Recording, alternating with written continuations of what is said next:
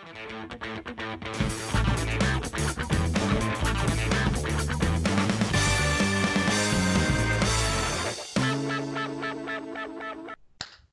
všetky hamburgerové deti.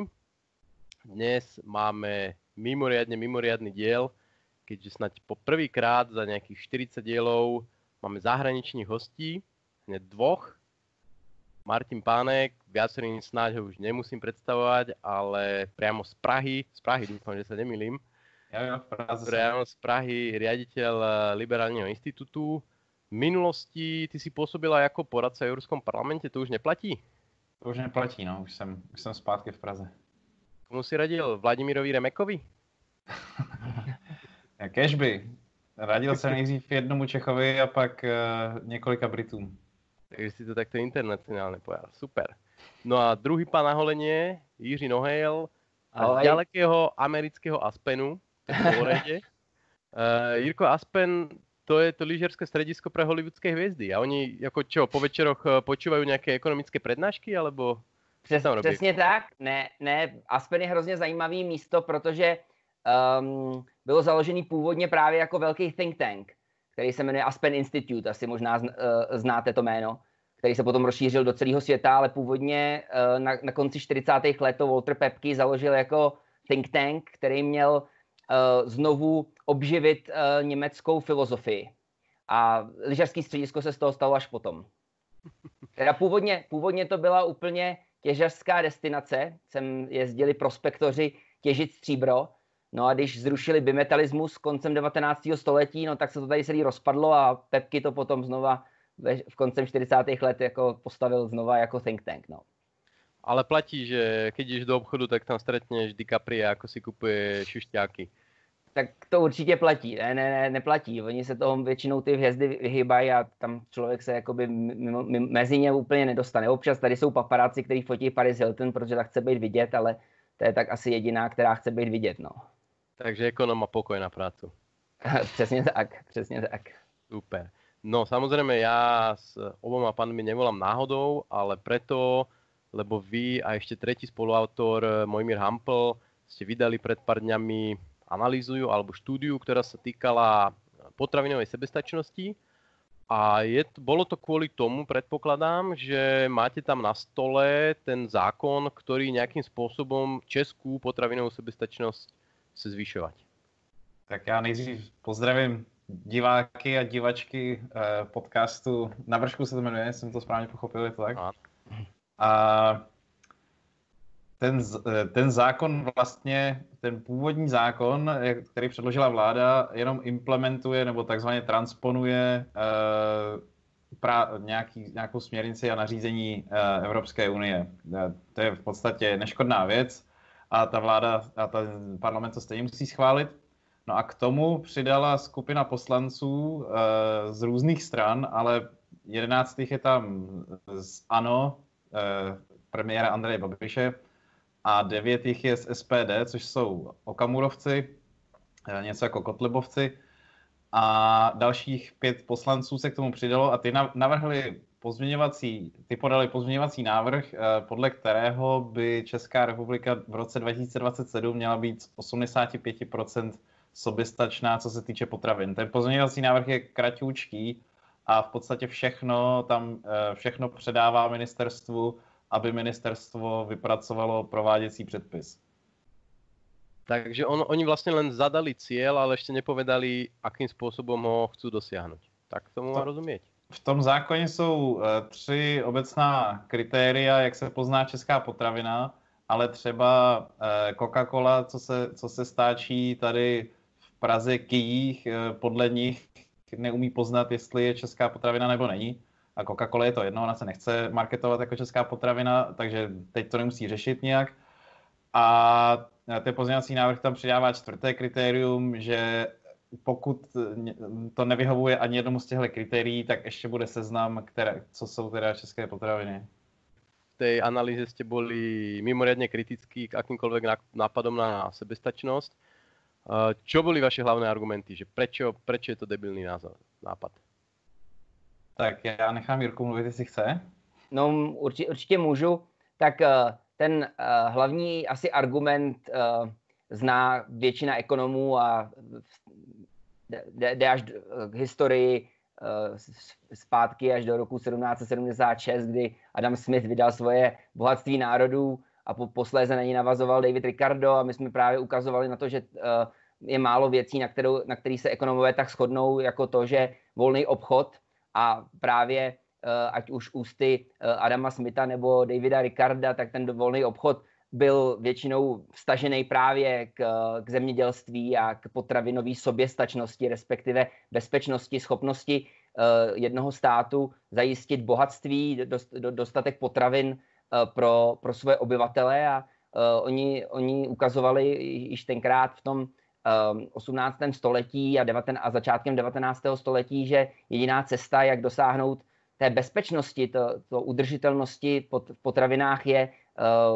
ten mezinárodní obchod. A samozřejmě my jsme tím pádem vycházeli z té teorie komparativních a absolutních výhod a ukazovali jsme v té studii, že uh, to, aby, aby náš, uh, naše potravin, potravinová, aby jsme byli udržitelní v potravinách, tak naopak musíme, bej, musíme vstupovat na ten mezinárodní trh. A No a některé ty naše, naše argumenty primárně vycházely z toho, že v případě, že nařídíme povinnou, po, po, povinné procento uh, těch potravin, to znamená od 55, ten zákon začíná na 55 pro příští rok až po, až po 85 tučím v roce 27, um, tak, uh, tak když to nařídíme, tak v podstatě dojde k tomu, že Eh, omezíme, omezíme nabídku, respektive rozdělíme eh, nabídku, kterou, které ty naši spotřebitelé čelí na dvě, na dvě části a ta jedna bude velmi neelastická, ta hlavní, těch 80% bude velmi neelastická, což dojde, eh, díky tomu dojde k poklesu množství potravin, které budou k dispozici a zároveň k růstu jejich ceny. Čím, si to vůbec vysvětlujete, že takéto politiky jsou vždy zamerané primárně na potraviny? Proč se nikdy nehovorí o topánkách, pneumatikách, chladničkách, vždy jsou to ty potraviny. Uh, no, to já sám jako úplně nevím. Nedávno jsme, nebo já jsem nedávno překládal článek prezidenta iniciativy pro volný obchod Dana Hanana, který o tom psal, že taky to kolem sebe pozoruje i u poslanců uh, konzervativní strany v Británii, že mu říkají, ale teď, teď přece musíš uznat, že musíme být soběstační v potravinách. Uh, lidi nějak z nějakého důvodu vnímají potraviny cel, jako na jednu stranu pochopitelně, že když, když se uzavře obchod se vším, tak ty kombajny nám sice možná budou chybět, ale ne, ne tolik jako ty potraviny a ta představa těch lidí je, že, že ta soběstačnost zvyšuje tu takzvanou potravinovou bezpečnost, ale uh, jak, jak nám říká prostě uh, logika té teorie, jak nám říkají empirická data, ze všech možných koutů světa z historie, tak naopak čím vyšší je potravinová soběstačnost, tím, tím nižší je ta potravinová bezpečnost, protože on to, ří, on to říkal eh, včera v diskusním pořadu v televizi bývalý ministr Marian Jurečka, který je ze spolunavrhovatelů, ten to říkal právě přesně naopak. On říkal, no, když se někde ve světě něco stane, něco jako ta současná pandemie, tak my, když budeme potravinově soběstační, tak nás to nezasáhne. No, jenže tam, tam samozřejmě chybí ta úvaha, co když se to něco stane u nás, že jo? Tak, eh, tak nemáme kde brát. Zatímco teď, když máme diverzifikovanou tu nabídku, tak eh, v podstatě není možný a ani ta, pand, a i, i ta pandemie to dokazuje, že není možné, aby ten svět byl zasažený všude stejně. Takže jsou oblasti i dneska, tady jsou zasaženy méně a dá se diverzifikovat, eh, dají se diverzifikovat nákupy do těch oblastí. Ale já jsem dneska viděl taký pekný tweet od Petra Bartoňa, že v podstatě v kalorické hodnotě je Česko poměrně bezpečně sebestačné. Len eh, to nazeranie na tu sebestačnosť zo strany politikov nie že rátajú kalórie, ale oni si pozerajú hoviedzí maso, drúbež, brambory, koľko percent dovážeme a vlastne si vytvárajú takéto zoznamy, že čo je české, čo není české, koľko akej, uh, akej komodity. Ale vy tam rozoberáte aj ďalšie aspekty, lebo hneď v druhé v slede väčšinou býva, že tie lokálne potraviny, to je také, také prirodzenejšie, to je proste zelené, no vláčiť nejaké zo Španielska niečo, alebo z Južnej Ameriky, to je prostě neprirodzené, to je proti prírode a my by sme mali ako konzumovať to, čo je tu okolo nás a čo tu dopestujeme, lebo to je zdravšie, menej to škodí prírode a je to prostě paráda. Ale vy jste v rozpore aj s týmto. Já si, já si nejsem úplně jistý, jestli jsme přímo v rozporu s, s nějakým tvrzením, který vychází z medicíny nebo ze zkoumání toho, jak, jaký kalory bychom měli, měli, měli konzumovat.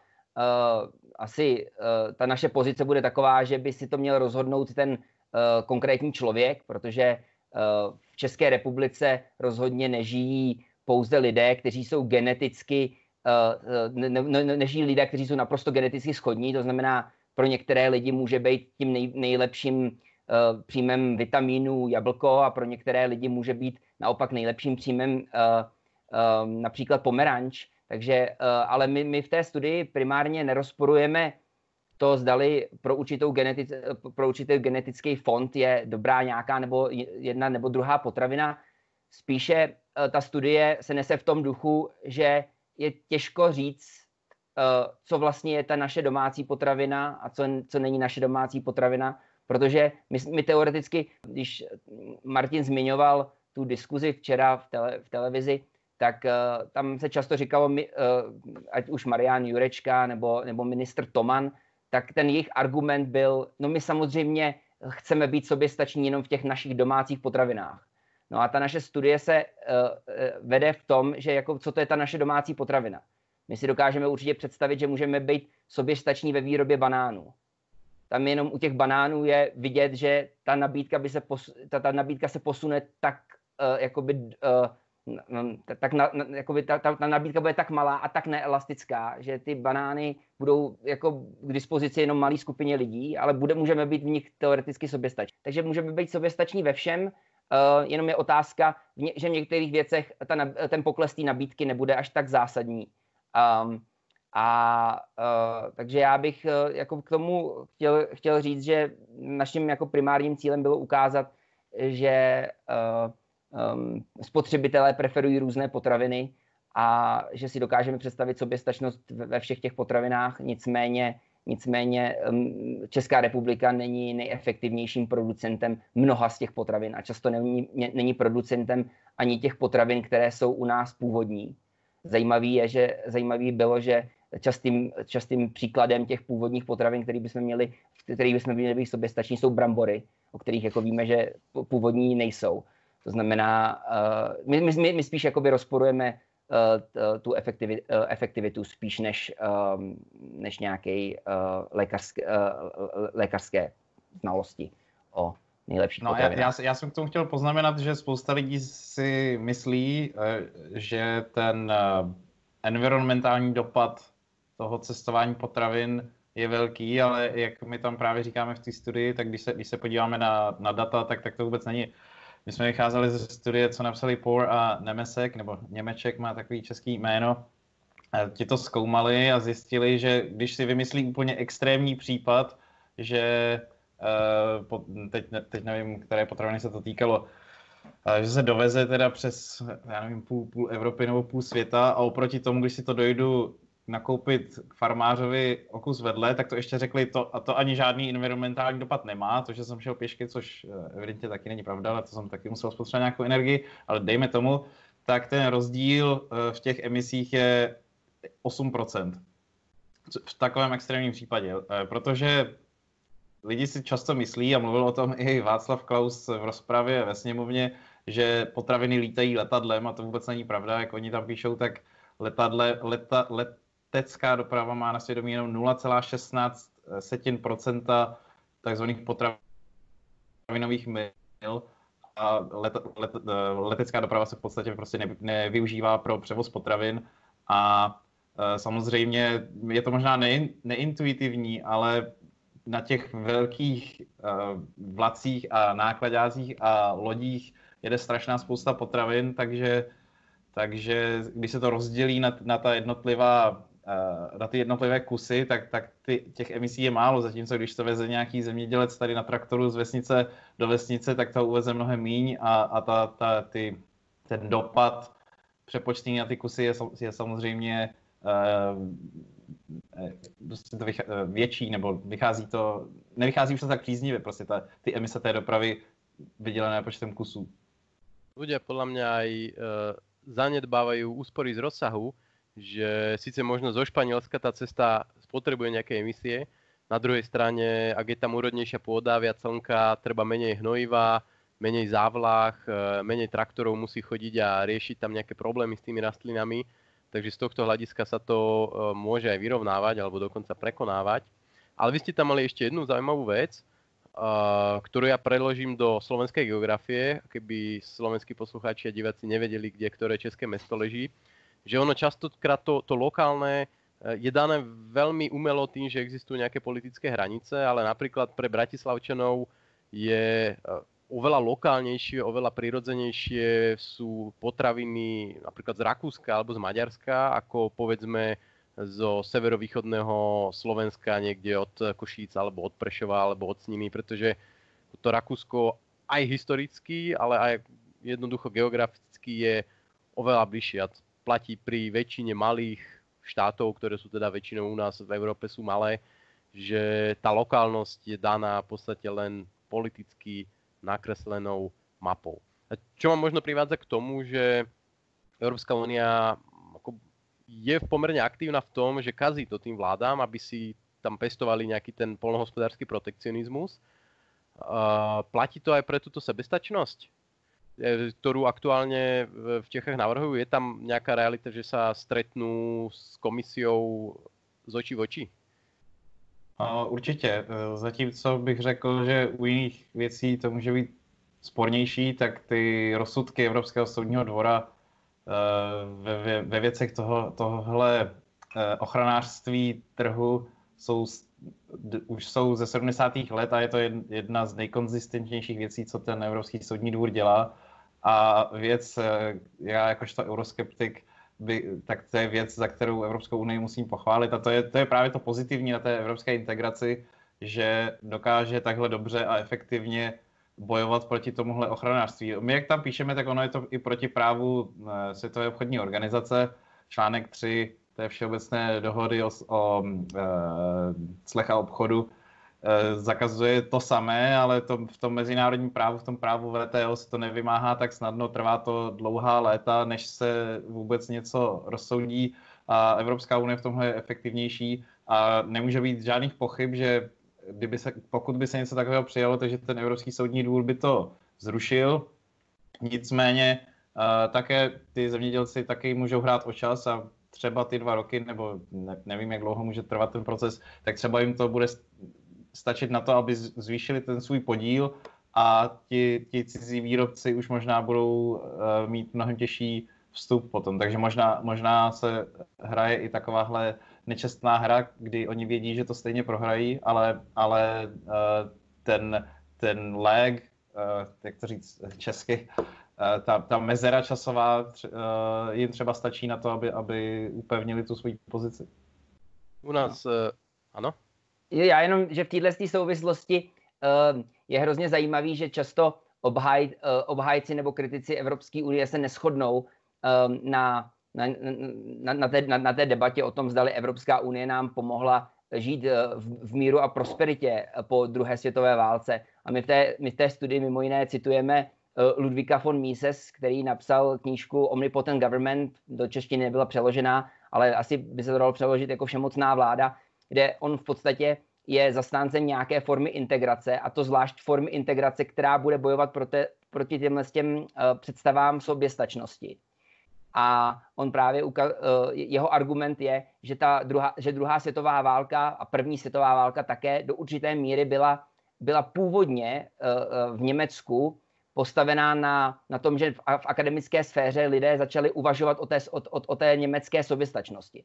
To znamená, že jeho argumentem je právě to, že ta určitá forma integrace je, je v Evropě nutná uh, právě proto, aby uh, ty jednotlivé státy uh, byly určitým způsobem donucení k tomu mezinárodnímu obchodu, protože jak v té studii citujeme neznámého ekonoma, že když ne, nepřejde, ne, nepřejde zboží hranice, tak ho, ho musí nutně ty hranice přejít tanky nebo vojáci.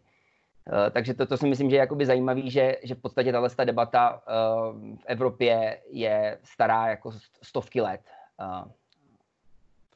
Ja som sa teba práve chcel spýtať, že uh, ja teda zvonku vnímam americkú agendu ohľadom polnohospodárstva a potravín skôr smerom uh, k proexportnosti, že tlačia cez medzinárodné zmluvy, snažia sa otvoriť trhy pre amerických polnohospodárov ale ten opačný pohľad, že existuje tento protekcionizmus, alebo je to takto vnímané aj v Spojených štátoch, že domáce americké potraviny lepšie ako nejaké juhoamerické, alebo skade sa tam dováža?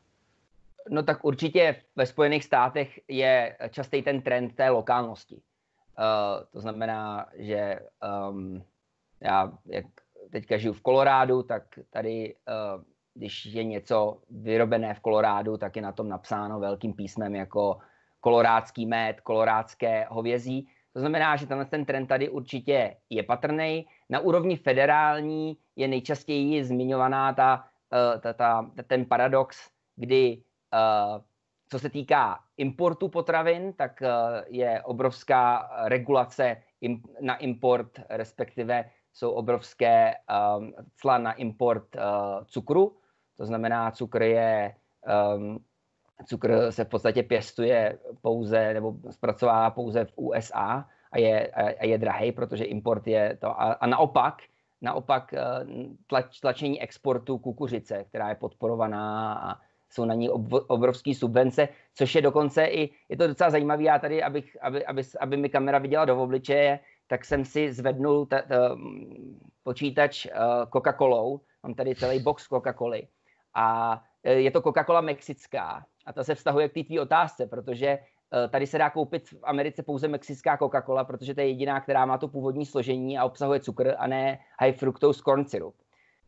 Um, a, uh, takže ta, ta Coca-Cola je jako extrémně drahá, protože jsou na ní ty cla. To znamená, když se sem dováží Coca-Cola s cukrem, tak uh, stojí jedna Coca-Cola dolar, místo toho, aby stála uh, 10, 10 centů jako um, Coca-Cola americká. A takže, tak, takže, takže do určitý míry ta, ta politika tady ten, ten, trh, eh, ten, trh taky pokři, ta, ten trh taky pokřivuje. A ten cukr, eh, cukr a kukuřice jsou jakoby nej, nejčastěji uváděný příklady toho, eh, jak, to, jak, jakoby, jak zájmové skupiny v USA tlačily na stát dlouhodobě, aby tyhle ty regulace zavedl.